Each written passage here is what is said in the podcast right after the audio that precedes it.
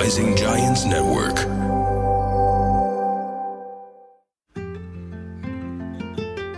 تعرفون هذا المثل الشهير اللي يقول لسانك حصانك إن صنت صانك وإن هنت هانك صدق اللسان يمكن من أقوى الأسلحة اللي عندنا هو كلماتنا أو الكلام اللي ممكن نجرح الناس بها أو نجرح أنفسنا بها شنو قصة اليوم؟ وليش دا أقول لكم هذا المثل؟ لأنه راح أعطيكم السر من خلال هذه القصة والحكمة عن قوة السكوت. فشون نطبقها بحياتنا؟ وشنو القوة من وراء السكوت؟ رح تعرفون بالقصة. كان في أمير هذا الأمير عنده الأموال وعنده القصر وعنده الحياة اللي كل الناس تتمنى تعيشها. ولكن ناقصة شيء جدا مهم. راحة البال. هذا الأمير كان دائما متوتر معصب قلق ما ينام. 24 ساعة مثل الواشنج ماشين غسالة مخه. شغال. فراد حل لهذا الموضوع. سأل الناس اللي يشتغلون عنده. قال ما حد يقدر يلاقي لي حل. شلون أوقف التفكير الزايد؟ شلون أوقف القلق؟ قالوا له روح. عند واحد جالس بالفورس بالغابة فوق الوحدة. روح شوفه. هذا حكيم وعنده حكمة جدا حلوة. يمكن يقدر يساعدك. قرر الأمير يطلع الغابة. ظل يمشي يمشي يمشي. لحد ما وصل عند هذا الرجال الحكيم. قال له عزيزي أنا الأمير فلان فلان وعندي مشكلة وأتمنى أنت تقدر تلاقي لي الحل. له أنا قلق ومتوتر. رغم الأموال رغم القصور اللي عندي إياها رغم السيارات الفلوس كل شيء أي إنسان ممكن يتمناه أنا عندي إياه. ولكن مو سعيد ومتوتر. فالله يخليك لاقي لي حل. قال حاضر ممكن نسوي شيء مع بعض. يعني نختبر شيء. بس بشرط لازم تظل عشرة أيام عايش معايا بالغابة تعيش حياة إنسان بسيط مثلي وتتابع الخطوات اللي أنا أقول لك عليها. الأمير قال له أنا حاضر اللي تريده أنا أسويه. بس الله يخليك وقف لي هالقلق. قال له تمام. عشرة أيام تجلس بالغابة وبسكوت. ما تتكلم معاي؟ ولا حتى تتكلم مع الحيوانات. تظل ساكت. قال الأمير خلاص تمام حاضر. أول يوم الأمير جلس حتى الثياب الملابس بدلهم. غير الملابس صار الملابس تكون جدا بسيطة وعادية مثل هذا الرجال اللي عايش بالغابة. جلس أول يوم ساكت جالس بلش يهز يتوتر. يفكر بينه وبين نفسه. زين أنا شو اللي لابس؟ يا الله الذبان يا الله ال mosquitoes البق الحشرات. إف أنا شو الله بلاني هالبلوى ويهز متوتر. بس بعدين رجع ذكر نفسه قال له قال لنفسه مو مشكلة خليني أنتظر بلكي أتخلص من التوتر. ثاني يوم بعد متوتر ولكن خف. صار جالس بينه وبين نفسه. وتذكر جملة قال له يا هذا الرجال قال له لما تجلس بسكوت عشرة أيام الجواب للتخلص من التوتر والقلق رح يجيك. فهو كان بانتظار هذا الجواب. بس بعد ما أجا ثالث يوم رابع يوم خف التوتر. ولكن وين الجواب؟ سادس يوم سابع يوم. سكون بلش. تعود على السكوت بس ما وصل الجواب. تاسع يوم عاشر يوم. لما وصل لليوم الأخير اللي هو خلص جاهز إنه يروح عند الرجال ويقول له وين الأجوبة يا أخويا أول ما قام من الكرسي إجته جواب صحى وانتبه على أهم درس بحياته. فطار من الفرح. وراح للرجال. مبتسم قال له لقيت الجواب. فالرجال قال له شو شو الجواب اللي إجاك؟ شاركني. قال له أنا انتبهت إنه طول حياتي مقضيها كلام كلام كلام. من الصبح لليل أنا أتكلم عن أشياء ما لها داعي عن مواضيع مو مهمة. وممكن هذه المواضيع تسبب لي أفكار سلبية اللي بعدين تسبب لي توتر اللي بعدين ما انام الليل أفكر بيهم. وأعيد نفس السيناريو ثاني يوم. يعني نفس الفيلم يعيده نفس ثاني يوم. فقال أنا انتبهت إنه طول هالفترة مقضي معظم وقتي وأنا أتكلم. بس ولا مرة سمعت ولا مرة سكت ولا مرة انتبهت. ويمكن قد ما أنا تكلمت وكل ما أنا تكلمت كل ما زاد التوتر عندي. وكل ما فكرت بمواضيع ما لها داعي. سلبية ضغوطات نفسية ضغوطات العالم اللي حواليا. كل ما زاد الضغط النفسي أكثر. فالجواب وصل لي من خلال السكوت. عرفت أتواصل مع نفسي. عرفت أسمع نفسي. عرفت أن التوتر مجرد داخلي وأنا اللي صنعته. أشكرك. فعلا أنت حكيم لأن أنا تحررت من شيء اسمه التوتر التفكير الزايد واللي دايما على أعصابي. حكمة هالقصة جدا قوية. بس أنا راح أعطيكم لحظة. فكروا بيها وسعني راح أقول لكم الحكمة.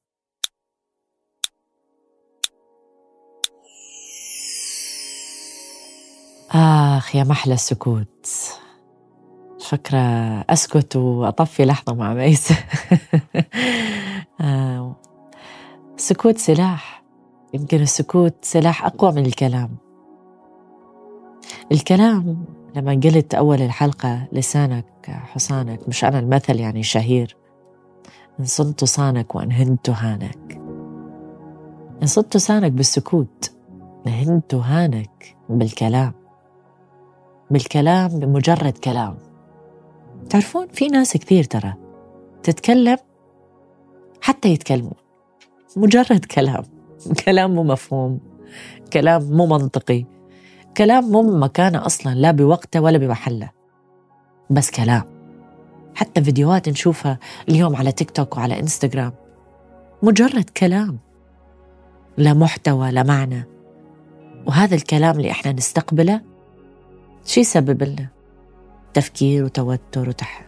وأعصاب ويمكن قلة نوم حتى. على كلام تافه. ما له معنى. فأقوى سلاح فعلا هو اللسان. لأن الكلمات اللي تطلع من عندك يوميا إذا مو محسوبة ممكن تأذيك بكذا طريقة.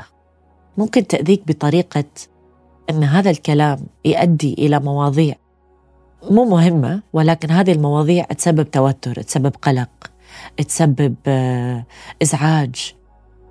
وهذا اللي يؤدي إلى التفكير الزايد أو التحليل الزايد. راح جاية لكم على شنو تحليل زايد.